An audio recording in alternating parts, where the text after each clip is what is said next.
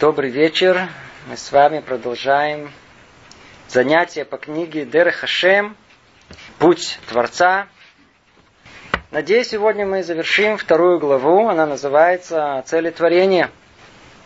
Мы говорим о, по-видимому, самом важном и самом общем, что должно интересовать человека, о цели творения, для чего был сотворен мир вообще и человек в нем. И уже последовательно от одного к занятию к другому мы с вами разобрали, как из одного предложения, из одной посылки исходит вся наша реальность. Повторим, очень коротко, целью творения было воздать от блага Творца. И снова и снова, так как благо Творца на совершенство всех совершенств, то естественно, что это и он сам является добром, то воздание этого блага должно выражаться в приближении к самому Творцу. А приближение в духовных мирах, оно идет через уподобление. Поэтому мы говорим о том, что это самое добро, которое Творец хочет дать этому творению, он хочет дать, а творение э, должно это принять, будет состоять в том, чтобы это творение уподобилось Творцу. И из-за того, что требуется нам это подобие, это обязывает, чтобы это творение уподобилось э, во всем настолько, насколько это возможно самому Творцу. А так как основная сущность Творца, она состоит в том, что он сам является хозяином своего совершенства, так и это творение должно быть хозяином своего совершенства, приобрести э, это совершенство сам, то есть желать это сам. И другими словами, так как сам э, Творец, он является хозяином своей воли, и эта воля она свободна совершенно, то и у этого творения должна быть совершенно свободная воля выполнять что угодно. И тогда, что? В чем же будет выражаться э, подобие Творцу, приближение к Нему, оно будет выражаться в том, что находясь в э, двух реальностей, которые специально были порождены для этого творения, реальности совершенства и реальности недостатка, это творение выберет реальность совершенства и устраниться от реальности э, недостатка. И, э, то есть мы видим, что одно порождает другое. И, может быть, тут давайте обратимся к тексту, который мы уже разобрали, но мы, так сказать, быстро как-то пройдемся, чтобы завершить эту главу. Сказано так, и для того, чтобы все это стало возможным, должны существовать различные факторы совершенства и недостатка. То есть для того, чтобы можно было говорить о выборе, о свободном выборе, тем самым уподоблению Творцу, то должны существовать факторы совершенства и недостатка. То есть должно быть каким-то образом э, сотворена та реальность, куда творение будет э, определено, поставлено так, чтобы был выбор с, с одной стороны Э, стремиться к совершенству, то есть к тому, что исходит из реальности Творца, а другое стараться устраниться от недостатка, то есть того, что удаляет эту реальность от Творца. Другими словами, и человеку, то есть творению, будет дана э, возможность и в ту, и в другую сторону. Речь идет о том, что мы называем свобода выбора, это будет наша сегодняшняя тема, как дальше мы увидим, но только давайте закончим Э, только закончим эту главу, и дальше сказано, э, из создания предназначено для этого великого дела приобщения к Всевышнему будет названо основным творением. Явно, что для него все было сотворено. Единственное, что нужны средства дополнительные, при помощи которых он достигнет этой цели. Естественно, что они будут называться всего лишь э, второстепенными объектами, а не основными. И, как тут сказано, все остальные объекты будут ничем иным, как способствующим в какой-то, с какой-то стороны или в э, каком-то аспекте его преуспеянию и достижением цели. Поэтому они назовутся второстепенными по отношению к этому вышеупомянутому основному созданию. Ну, как мы упомянули примеры, как в театре, э, есть главный герой, для того, чтобы его оттенить. И все, естественно, для главной роли, э, которые исполняют, э, требуются второстепенные роли, есть и массовка, и бутафория, все, все вокруг служит только исключительно для проявления э, сущности главной роли. То есть все второстепенное это некие вспомогательные сосуды, средства. Средства. То ли средства добра, то ли зла. в ту или иную сторону, как мы сказали, то ли они исходят из совершенства, да, чтобы приблизить человека к нему, то ли из его отсутствия, то есть недостатка, чтобы дать возможность человеку э, выбор, возможность упасть. И дальше, надеюсь, мы еще будем говорить. А тут находится корень этого. Э, в мире нету, в каждый из предметов в мире, который у нас есть, он сам по себе не хороший, не плохой. Все будет зависеть теперь от кого? От того главного творения – который будет использовать это на хорошее или на плохое. И, и дальше продолжает говорить Рамхаль, поистине этим основным созданием является человек. Все время мы говорили и употребляли слово творение. Теперь мы понимаем, слово творение относится ко всему. Поэтому Рамхалю нужно было разделить теперь все творение на главное и на второстепенное. Теперь все, что было сказано, относится к главному. Теперь можно дать ему имя. Какое имя мы даем? Человек. Так его называют. Адам. Поистине этим основным созданием является человек. Все же остальные творения, так более низменные, так более высокие, чем он существует только для него. Есть у нас мертвая материя, есть растительный мир, над ним животный мир и над ним человек. И там еще наверху кто есть? Есть ангелы, есть духовные субстанции, которые особенно непонятные, что это такое, но они выше его. То есть есть ниже него мертвая материя, растительный мир и животный мир, и есть выше его ангелы. И, но и то, и другое существует только для человека. И все они во всех своих многочисленных и различных аспектах которыми следует их наделять, существуют для того, чтобы создать для человека соответствующую среду. Всего все это, вся это, вся эта бутафория. Массовка, массовка, колоссальная, необыкновенная, невероятная массовка. И чем больше множество этой массовки, чем больше деталей, объектов вокруг нас, тем больше свобода выбора э, у человека. Я объясню это более подробно, далее с большей позже так говорит нам Рамха. И вот заключение первой главы, которое очень много нам скажет. Мы упомянули с вами, что есть реальность. В общем сказали, знаете, так э, как шапка, как корень, совершенство и недостаток. Реально, совершенство и недостаток. Мы определили в общем.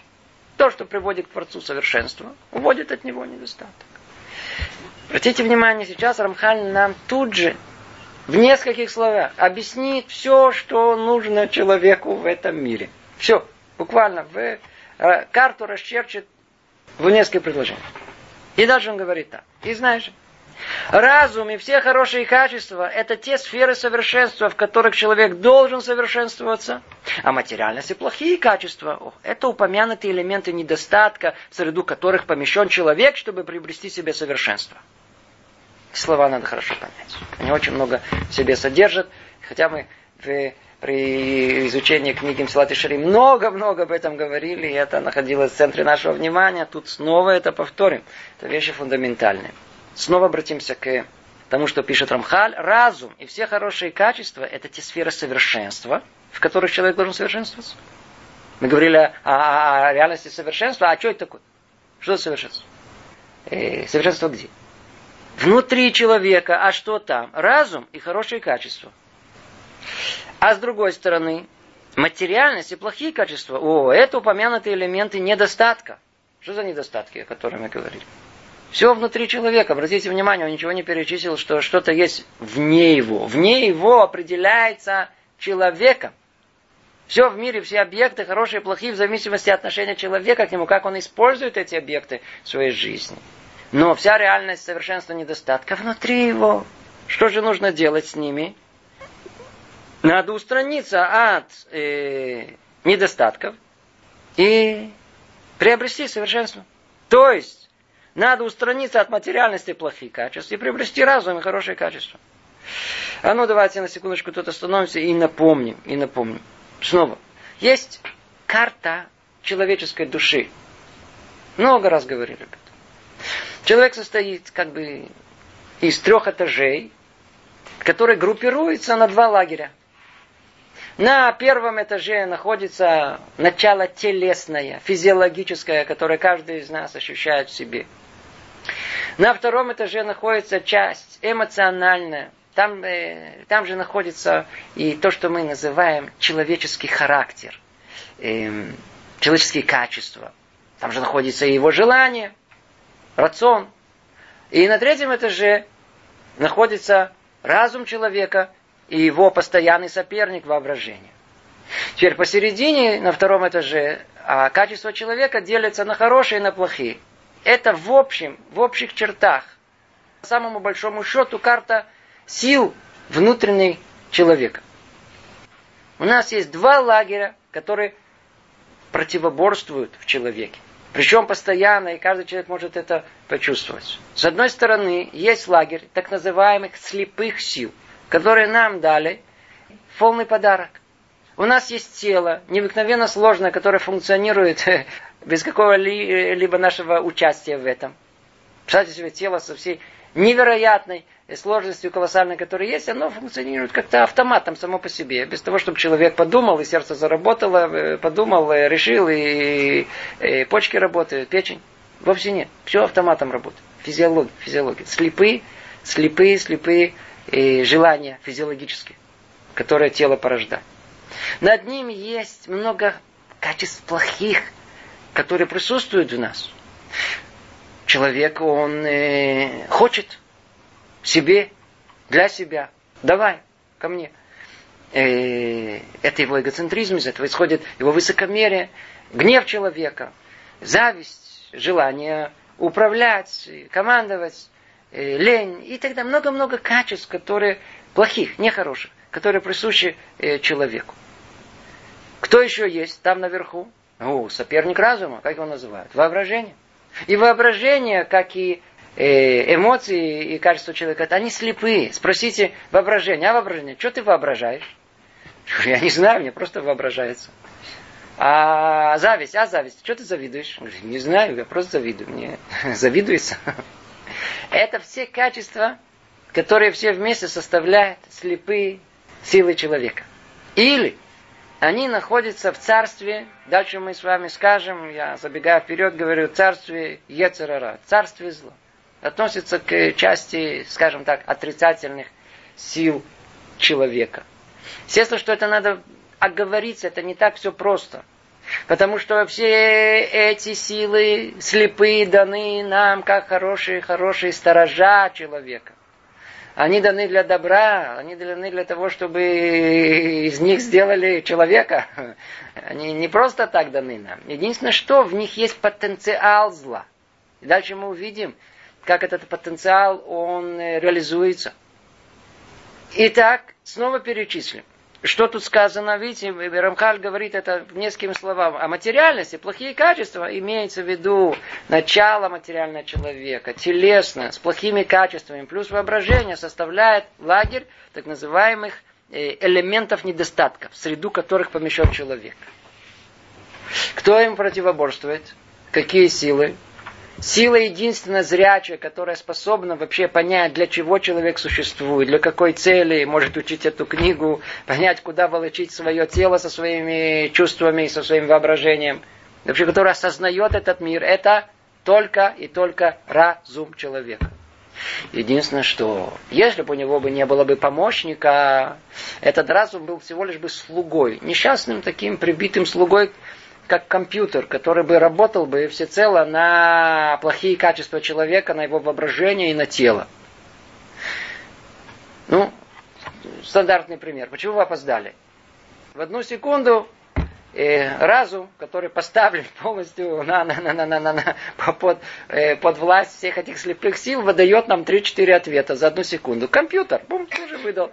Да? Или, или все другое. Мы сначала что-то сильно захотели, сделали, безголовые были.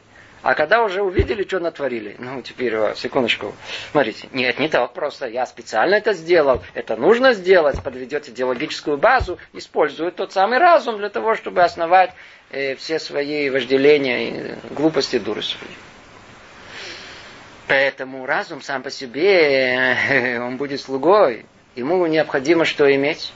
Необходимо иметь положительные человеческие качества – скромность, доброту, быстроту, и много-много других, которые мы с вами разбирали очень подробно в э, курсе в книги Мсилат и Шарим. Они, и только они, позволят человеку использовать свой разум по назначению.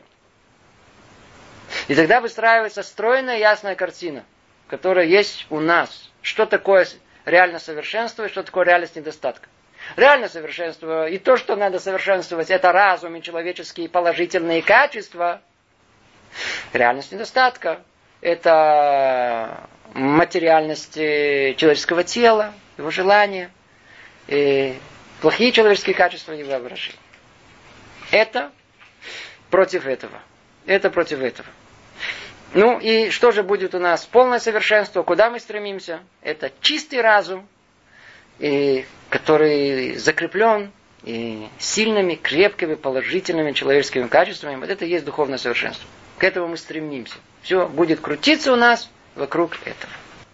На этом мы и главу вторую мы, в принципе, с вами более-не-менее разобрали. Не сильно, но чуть-чуть. И сразу же перейдем к третьей главе. Третья глава называется «О роде человеческом».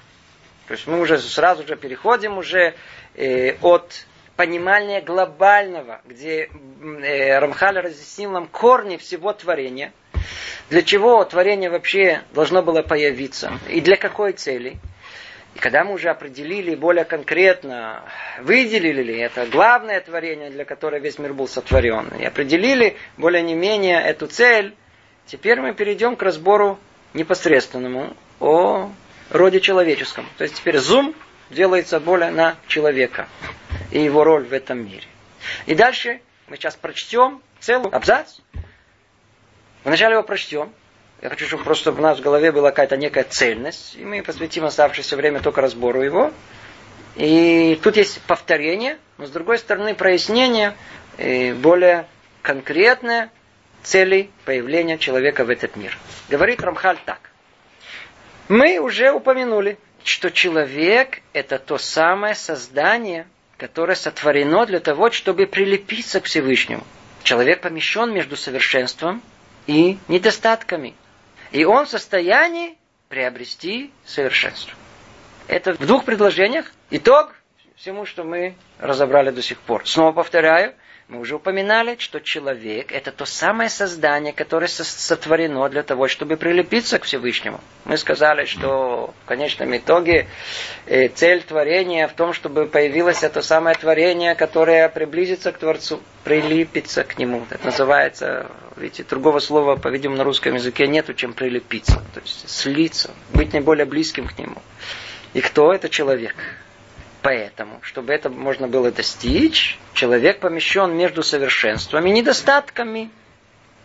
Для чего? Чтобы он сам, своими силами, чтобы подобиться Творцу, и тем самым приблизиться к Нему, тем самым он будет в состоянии приобрести совершенство.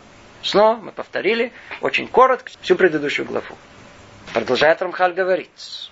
Однако необходимо, чтобы это приобретение совершенства было по его выбору и желанию – Ибо если бы он был вынужден в своих действиях выбирать в любом случае совершенство, то не назывался бы на самом деле обладателем своего совершенства, и выше намерение исполнилось бы. Поэтому было необходимо поставить это в зависимость от его выбора, чтобы его склонность к обеим сторонам была сбалансированной. И он не нуждался выбирать одну из них. И чтобы он обладал силой выбора, осмысленно, по собственному желанию, выбрать ту сторону, которую захочет. А также способностью приобрести ту сторону, которую захочет. Поэтому сотворен человек с добрым началом, Ецератов, и злым началом, Ецерара. И есть у него свободный выбор склониться к желанной им стороне. Ну, мы сейчас разберем подробно, подробно этот абзац, тема которого надеюсь, каждый из вас уже понимает, это свобода выбора человека. Но только давайте разберем постепенно. Говорит Рамхан. Однако необходимо, чтобы это приобретение совершенства было по его выбору и желанию. Ибо если бы он был вынужден в своих действиях выбирать в любом случае совершенство – это не назывался на самом деле обладателем своего совершенства. И выше намерение исполнилось бы. Объясняет нам Рамхаль, на чем построена свобода выбора?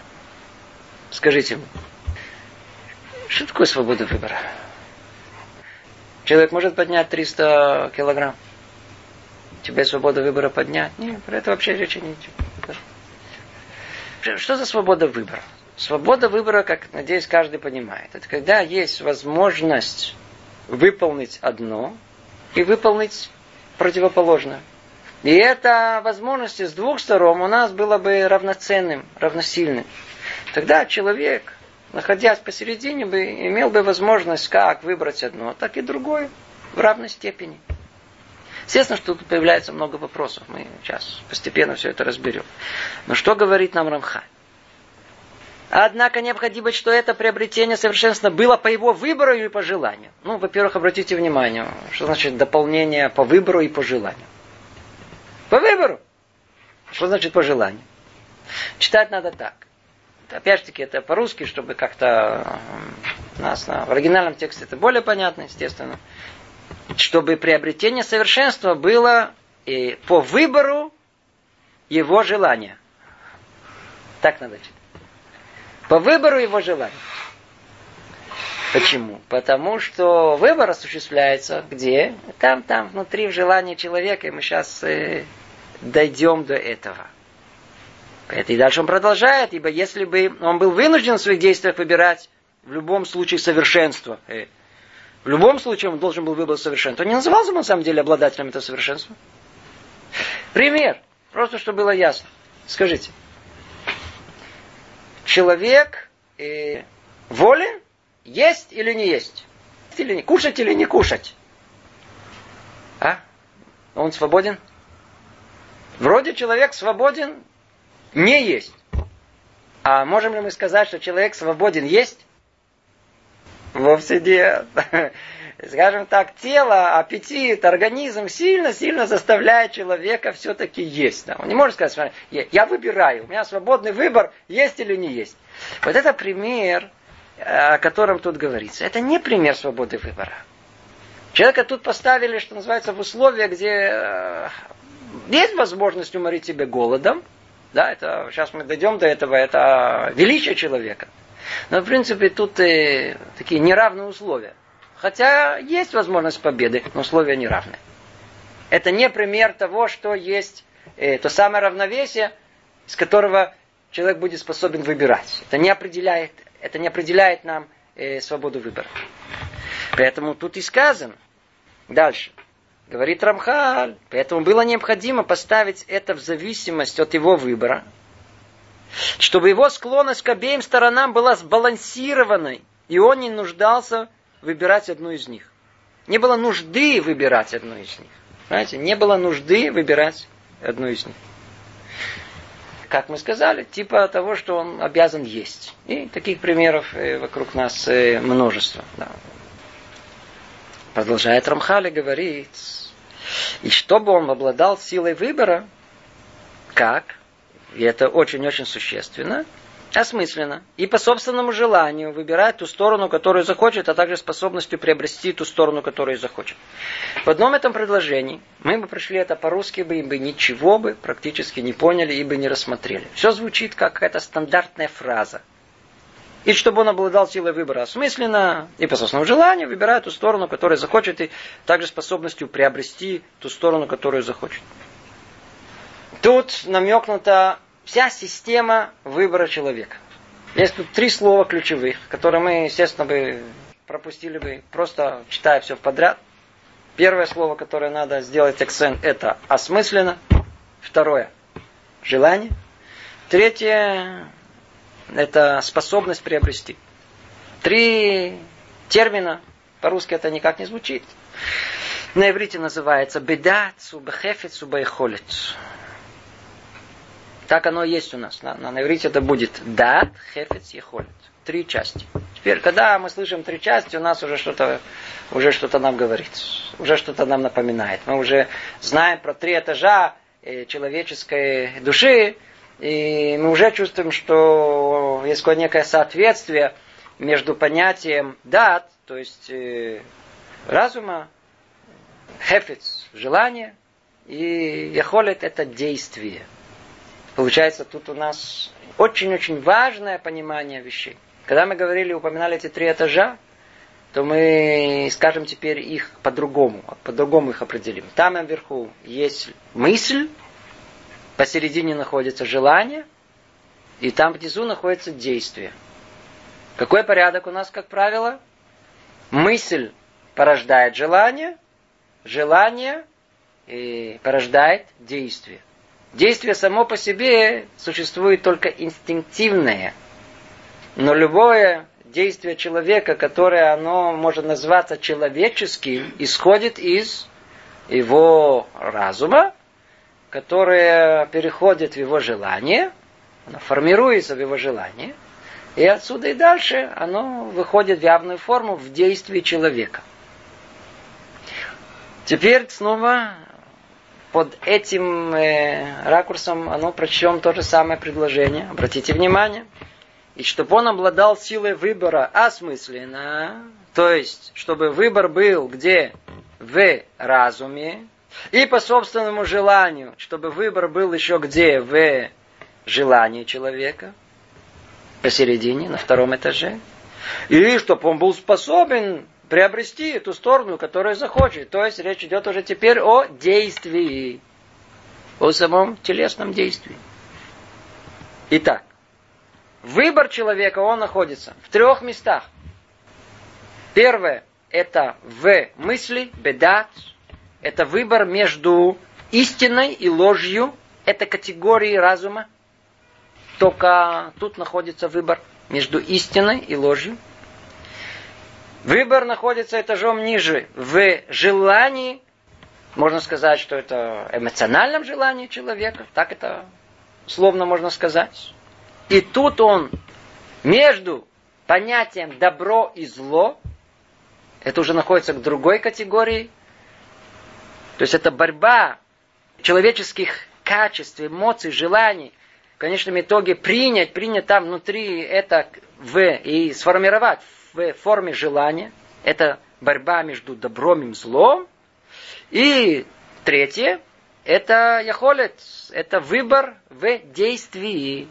Это уже телесная возможность осуществить то самое желание, которое было порождено выбором разума. Ну, Обратили внимание на последовательность, которая есть. Эта последовательность, она очень важна, существенна, она, она, она определяет нам практически все. Что, что, какой, какая у нас последовательность есть. Все, с чего начинается. Выбор всегда начинается с мысли. Есть понятие, называется мировоззрение. Человек должен понять и разобраться в этом мире. В этом мире. Что истина, а что ложно. Помните э, книгу с новым напоминаем Салат и Шарим. С чего начинается э, понимание, а что делать в этом мире? Конкретно, я хочу жить согласно воле Творца. Я, не, э, я, я хочу просто не причинить себе зла. И хочу делать добро. Ну, что нужно сделать в первую очередь? Помните, мы говорили? Нужно что? Сначала понять, что такое зло. Пойми, что такое добро. Когда мы говорим об этой работе на уровне разума, речь идет, пойми, разбери, проанализируй, что есть истина в этом мире, а с другой стороны, что есть ложь в этом мире. Я в скобках замечу, потому что вот эти понятия истинной лжи, понятия, которые исчезли вообще у нас. И если еще есть люди, которые э, интересуются понятиями добра и зла, то когда мы говорим о истине и лжи, то все стерлось уже. Нету, нету, люди вообще не интересуются, нет такого понятия истины. Выйти на улицу, спросите, вы истинно интересуетесь? Подумать, что вы тронулись. Бывает такое, знаете, там с кипой, все всякое бывает. Интересуется истина. Какой истина? Что за истина? Что такое хорошо? Я могу хорошо, это когда деньги есть, когда я здоровый, это хорошо. Что такое плохо? Нет денег, нет здоровья. Нет почета. Плохо. Что такое истина? Это категория, с которой мы вообще не сталкиваемся. И обратите внимание, как еврейская жизнь, она принципиально отличается от всех других форм. Именно, в первую очередь, в том, что точка отсчета всего начинается с разбора, что истина, а что нет. Это критерий всего. на нас прилетит какая-то новая идеология, новый какой-то изм, новая идея, которую мы услышим. Что вам сказать, практически все новые идеи, которые захватили умы человечества, они несли рациональное зерно. Они не просто так захватили души людей. Было там что-то. Было. Чего людям не хватало? Не хватало вот этой, этой еврейской такой вот этой, знаете, это искание этого, то, что в Талмуде только есть. Да? А где, а где, а где истина? Это возможность стоять и спорить за каждое слово, пока мы не поймем, что на самом деле является истиной. Исходит это из Творца или это исходит из моих личных желаний? Откуда корень всего этого? Из критерий, на все построено, надо, надо только понять. Эта вещь истина действительно исходит из, из истории, исходит от Творца, или это снова исходит из каких-то моих фантазий, из желаемого, из воображаемого. Первый выбор, который есть, это выбор между истиной и ложью. Его не так просто сделать. Если я говорю не так просто сделать, имеется в виду, охватив большую часть жизни, которая доступна нам, и разобраться в ней, в понимании истины и лжи, это вещь очень-очень непростая, требует много учебы, мысления, и споров, углубления, попытки понять это. Непростые вещи. Но когда мы э, действительно способны разобраться между истиной и ложью, перед нами раскрывается ясная, четкая картина жизни. И тогда ясное, четкое понимание разума, она постепенно спускается нам в сердце. В центр желания человека формируется в этом желании, что секундочку, секундочку, ну я хочу жить согласно этого. Я хочу жить согласно разумного какого-то поступка. Теперь обратите внимание, то я говорю абстрактно, я говорю в общем. Но мы можем все это перевести в конкретные, простые примеры, когда истинность чего-либо формируется у нас в голове. Примеры избитые, которые много раз говорят, э, курить э, это хорошо или плохо. А, а понимание о том, что курение это вредно для здоровья, это та самая истина, э, которая разум дошел до нее. Идея. Курить вредно. Есть э, много и жирно э, вредно истинная какая-то э, картина, которая у меня э, находится в голове, ясно и четко. Теперь скажите мне, понял, прочел, где осталось? В голове. Даже вообще не дошло до желания. Не пробудилось желание, и я тоже хочу. Не пробудилось вообще. Знаете, иногда мы такие, знаете, любители, такие э, теоретики. Теоретики. Мы читаем, там здорово, да, вот особенно любим философию, психологию, как правильно, как надо. Нормально, красиво, красивая идея, красивая идея. И вот смотрите, даже не пробуждается у человека желание пойти за красивой идеей. Даже это не пробуждается. Он, так сказать, сам по себе, то есть у него тут галстук тут все перекрывает. То есть голова сама по себе, а все остальное там, оно вообще функционирует автономно. А голова хорошо, знаете, интеллигенция называется. Да, хорошо, так сказать, поговорили хорошо, обсудили хорошо, выяснили, выпили чай и разошлись. Хорошо провели время. Прекрасно дошли до новых идей. Мы поняли, как правильно делать. Мы поняли, что на этого надо снять, этого поставить. Законность в этом государстве, она неприемлемая. Вообще политиков надо вообще поменять. На Ближнем Востоке разобрались, пришли каким-то... И что? К ноль э, надо выучить э, английский язык. Хорошая идея. Отличная идея. Но даже, даже сердце там не ёкнуло даже, даже о том, что, так сказать, завтра пойти и хотя бы купить книгу, чтобы самоучитель какой-то. Ну ничего. Все на уровне головы, на уровне идей. Это первое. Ну а что, скажем, ну выбор сделан, по крайней мере разобрался. Но ничего не спустилось вниз. Это не считается еще выбором. Хотя это уже условие выбора. Это необходимое, но недостаточное условие. Что дальше? Где выбор должен быть на следующем этапе? Он должен быть где в сердце человека, где в центре желания человека. Там спуститься. И тогда что произойдет? Человек понял, курить вредно, истина. И дальше что должно быть? Я хочу не курить. Отлично, человек теперь сделал где? Выбор в сердце, в своем желании. Он выбрал хотеть сам не курить. Он выбрал сам идти по пути э, истины. Наметил головой стратегическую дорогу, и теперь внутри тоже хочется этого. Иногда мы видим людей, исправленных людей, ведущих себя достойно. Внутри пробуждается желание уподобиться им, пойти за ними. Это пробуждение, это, это выбор внутренний, который, который мы делаем. Это выбор э, души. Там, там, там это все внутри это есть. После этого, после этого, обратите внимание, сколько людей есть, которые головой выбор сделан. Душой, желанием Выбор тоже сделан. И не с места. И не с места. Совершенно нет никакой связи между даже желанием человеком и его телом. Например, человек понял головой о том, что сидеть у компьютера, тупо уставившись в него и нажимая на, на, на, на, на, на, на кнопки еще раз, еще раз, уже шестой час, это ложь. Желание есть от этого уйти. Я хочу уйти. А что тут? Я хочу А что тут? Желание есть. Но нет никакого контроля над, э, над телом. Никакого. Получается, что есть первый этап выбора есть где в разуме осуществился. Второй этап в желании осуществился. А, третий в действии, в телесном действии. Увы, не осуществился. Когда же у нас считается, что выбор, он действительно и осуществлен, только тогда, когда выбор разума влияет на выбор желания, и он влияет на выбор телесный.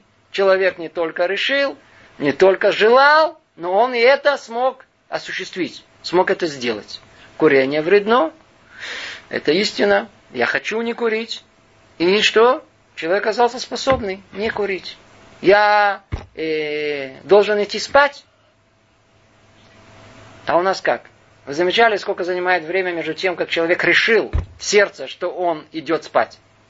Я не говорю о том, что в голове, что он мечтал и хотел, э, там он выбрал, что истина, что ложь. Да, в голове надо идти спать в 10.30. Желание хоть в 11.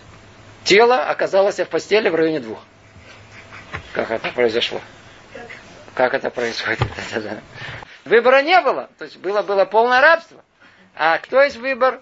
Разум, выбор разума диктует разум желанию, разум желания диктует разуму тела, только тогда есть человек, только тогда есть выбор полный, выбор совершенства.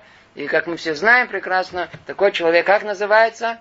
Царь, Мелех. Почему Мелех? Потому что э, разум его места пребывания это моах на иврите, мозг, мем, желание человека находится в сердце, на иврите это, на языке Таре это лев, ламет, и действие, откуда как бы исходит все физиология э, человека, условно, символически это кавед, э, печень, и буква хав.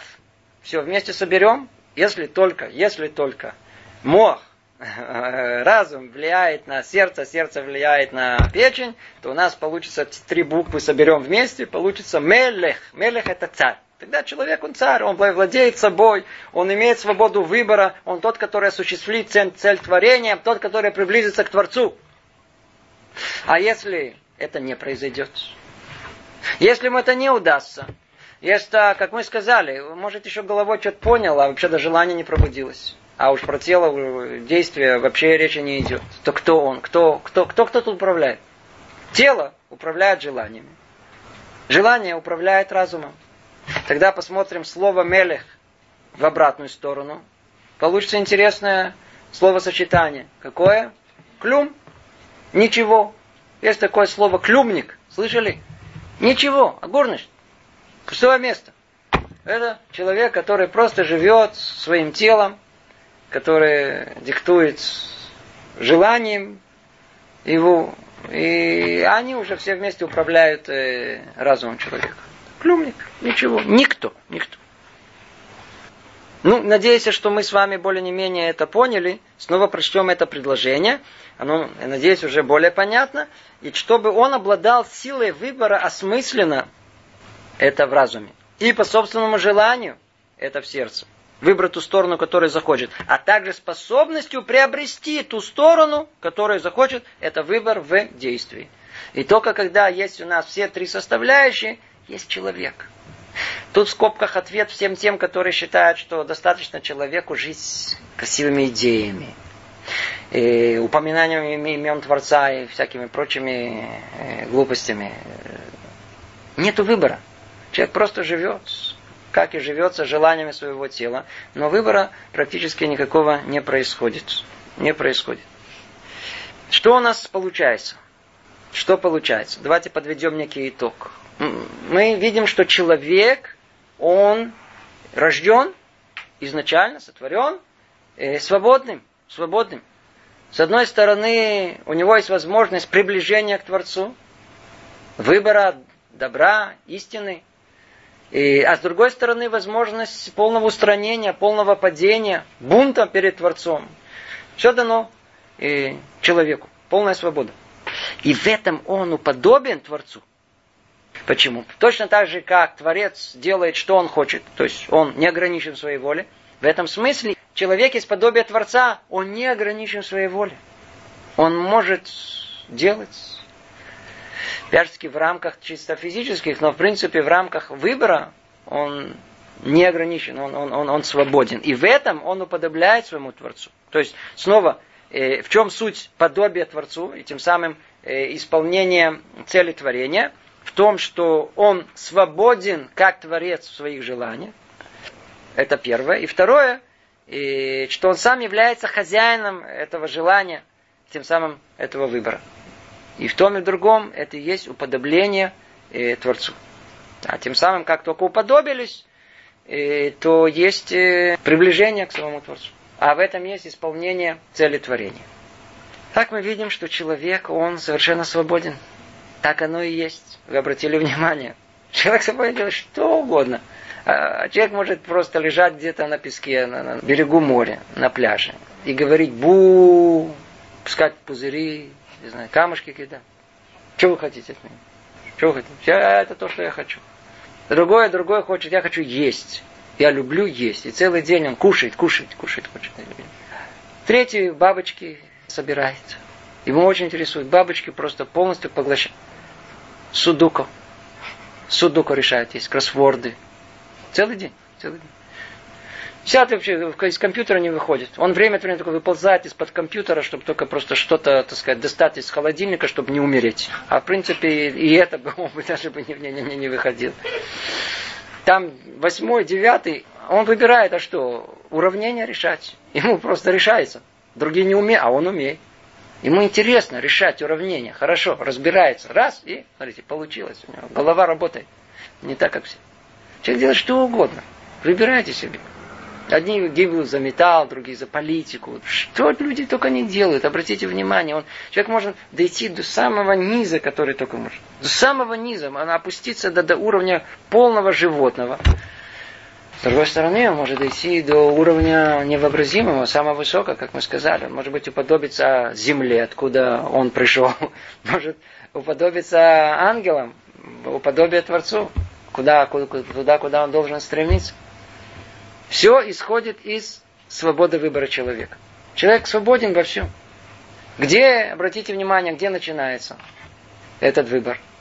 Э, есть э, так называемая теория эволюции, которая пытается дать альтернативное объяснение появления жизни в этом мире. То они сами спрашивают интересный вопрос. Ну, хорошо, обезьяна обезьяной но на каком-то этапе обезьяна стала человеком, где-то самая точка, с которой можно сказать, что это уже не обезьяна, а человек. Хороший вопрос.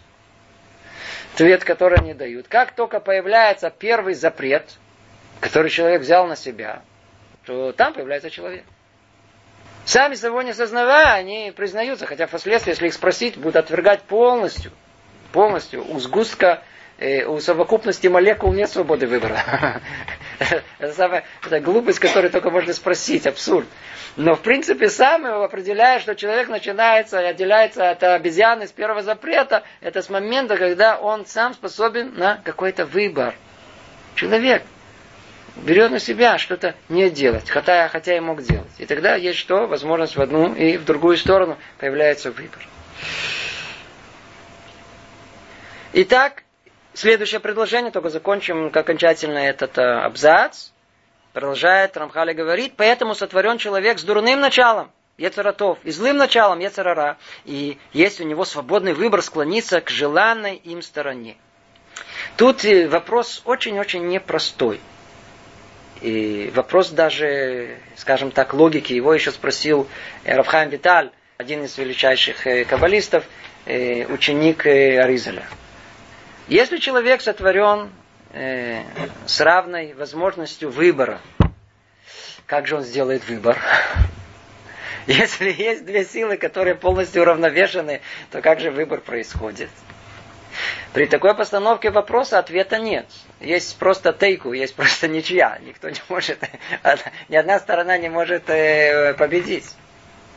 Поэтому давайте теперь, чтобы это понять чуть поглубже, вернемся к картине. А о чем конкретно говоря? Где эти два лагеря, которые должны противовесить один э, э, напротив другого? С одной стороны, силы зрячие, помните? Силы разума и хороших качеств, а с другой стороны, лагерь противоположный, э, силы Ецарара, дурного начала человека, это его телесные желания, плохие человеческие качества и воображение. И вот, казалось бы, паритет, как же они один выберет, э, как или, или нет?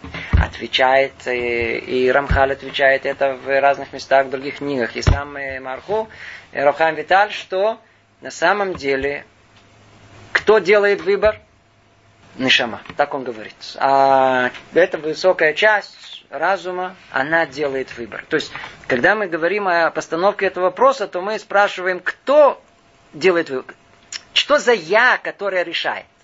Кто тот я, который, которая способна решить и сделать выбор? В конечном итоге. Ответ – это выбор делает э, разум человека, то есть хелик и мима, верхняя часть его под названием нишама. Она делает выбор. Как это происходит? Она находится в двух состояниях. В то, то что у нас называется бекоаху бефоль, в своей э, пассивной форме, или точнее назвать потенциальной форме, и в своей активной форме, тогда, как она проявляет саму себя. Если эта душа, разум, она находится в форме активной, в чем это выражается? В том, что она учит Тору, она заставляет тело исполнять мецвод, она заставляет душу молиться, все три части, гу, она находится в активной форме, она побеждает, у нее сила гораздо больше, чем у всех этих, этих слепых, слепых, всего слепого лагеря. Вообще больше, чем у них. Она способна победить. Она выбирает, она делает. Где проблема находится? Когда находится это где на равновесие. А разум, он может оказаться чуть-чуть, знаете, таким, это, значит, спать хочется что-то, уставший, уставший. Лень, думать. Плохие человеческие качества. И тогда что происходит? И тогда а, а разум, душа человека, нишама его, самая верхняя, она остается в своей потенциальной форме. Она существует, но на явную форму она не, не выходит, не проявляется. Что делать? Не проявляется. И тогда кто побеждает? Силы и слепые. Силы слепые. И силы зла, силы Ецарара. И тогда это уравновешено с двух сторон. Есть, можно и так, можно и так, в зависимости от того, пробудится э, э, или не пробудится э, душа человека, его нишама. Получается, выбор, он в чем находится? Пробудится ли нишама или не пробудится? А если пробудится, способна оседлать того самого необузданного коня под названием сила Ецарара – Э, а если она остается в такой потенциальной форме, спит, то кто управляет всем этим делом? Э, сила Ецерара. Ну, подобие этому пример, который мы можем привести, очень простой. Представьте себе всадник и конь. Всадник сидит на коне. Кто управляет кем? А? Кто управляет кем? Естественно, всадник управляет. Управляет лошадью своей. Да, скажем.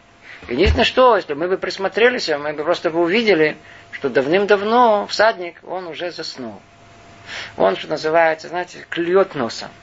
А лошадка, она, она, естественно, что почувствовала, что им никто не управляет. Она пошла по своим э, лошадиным делам. Она пошла тут, э, тут э, кормежка, тут э, конь, а она пошла по своим делам. Но, но видно, как будто человек управляет. Он не управляет. Так и у нас. У нас есть разум с хорошими человеческими качествами. Он должен управлять этим конем, то есть телом человека и всеми прочими. Или так должен. Ну что делать? Иногда бывает все наоборот. И тогда как мы об этом человеком в быту говорим? Неуправляемый. Верно? В быту, в простых вещах. Это же то, о чем мы говорим, это не абстрактно. Мы, может, говорим абстрактно, но мы говорим о самом насущем, часто встречаемся бытовом. Это вся наша жизнь. Человек всю свою жизнь, он управляем или неуправляем? Человек здоровый, неуправляемый, что ты кричишь? Чего не сдержался? Чего жене надо было все сразу сказать? Чего мужу надо было сказать все подробно, все, что о нем думаешь. Ну потом, потом сожалеешь об этом. Люди неуправляемые. Выскочили за что выскочило изо рта? То есть все бесконтрольно. Пошли что-то сделали, тут взяли, тут съели. Ой, что я съел, потом болит живот. Люди бесконтрольно все. Без головы. О чем речь идет? Мы это на уровне бытовом, но чтобы вы знали, корни этого там, ну, там на самом верху. В этом вся суть человека. Будет ли он все держать под контролем? Или вся жизнь пройдет без контроля? Будет он плыть по течению? Будет как тот самый листок, который ветер его желаний, он дует с одной стороны на другую. Придуло туда, потом подуло туда, он оказался тут, потом тут, потом смотрит, бум, прибило сюда. Ну, тут и прибитый сидит. Это неуправляемый. Это, это конь без, без всадника. Это тело без головы. Только видимость есть. В потенциале. Голова в потенциале называется. Но по сути нет. Зараташе мы продолжим эту же тему. Мы ее не завершили. Тему свободы выбора. Еще много э, сторон, которые, в которые мы должны разобраться, мы должны углубиться, потому что тема свободы выбора, она тут. Мы постараемся чуть более углубиться в нее. Зараташе в следующий раз. Благодарю вас всех за внимание. Привет из Иерусалима.